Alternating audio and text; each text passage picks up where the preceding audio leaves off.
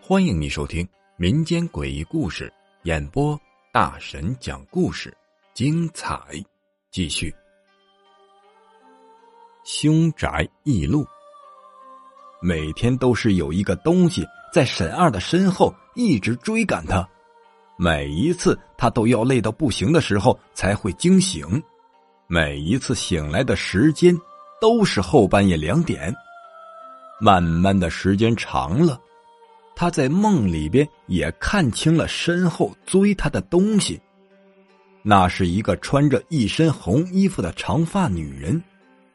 又过了几天，他直接从梦里变成了鬼压床。沈二躺在床上，隐约的看见自己床边站着一个黑乎乎的人影。那个人影就那么一动也不动的站在他的床边。沈二当时心里非常害怕。但是喊不出来，也动不了。大概过了十几分钟左右，他能动了。他马上打开房间屋里的灯，拿起手机就要给他妈妈打个电话。他看手机上的时间是后半夜的两点四十。他连夜给他妈妈打了一个电话，说清了这几天发生的事情。他妈妈当时安慰他呀：“不要多想，不要紧张。”说到第二天呢，会去找一个明白人给他看看到底是怎么回事等到了第二天一大早上，他妈妈就打来电话，电话里他妈妈就问他：“你还在那个房间里吗？”沈二说：“呀，在呀，因为昨天晚上一夜没睡，他已经跟主管请了假。”随后他妈妈告诉他：“你别说话，拿着电话。”到外面去听。这样做的目的是为了防止那个东西听见。沈儿到了外边，他妈妈就告诉他，已经找了高人给他看了。高人说这个房子不干净，叫他马上搬出去。可是这个房子签了合同的，不能说搬就搬呀。随后他妈妈告诉他：“你现在不搬也行。”但是在搬家之前，你不能对任何人说起你要搬家。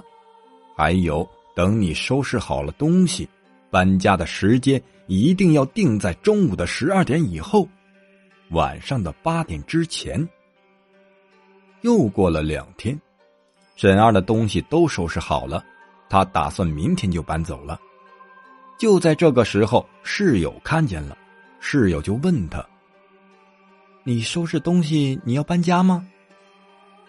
沈二想起他妈妈告诉他的话，他没敢说，只是轻轻的点了点头。可是谁知道，就连点头也会被那个东西看见。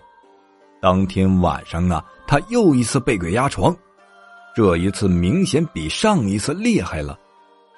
床边站着的那个黑影，已经压到了他的身上。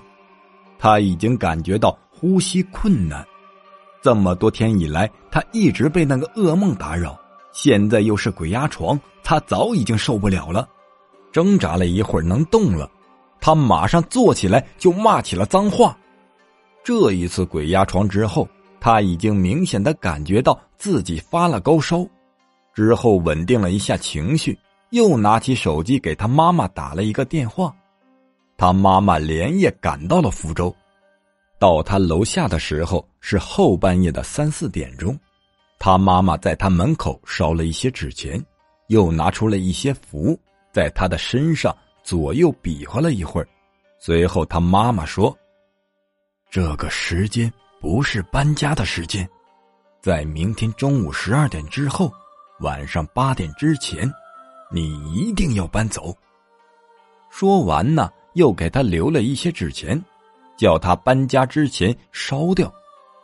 到了第二天下午，他趁着室友不在家，家里没有人，把剩下的纸钱都给烧了，然后带着东西头也没回的就搬了出去。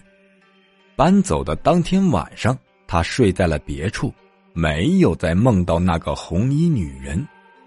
到了第二天早上醒来，他的烧。也退了。本集播讲完毕，感谢你的收听。只讲故事，切勿迷信。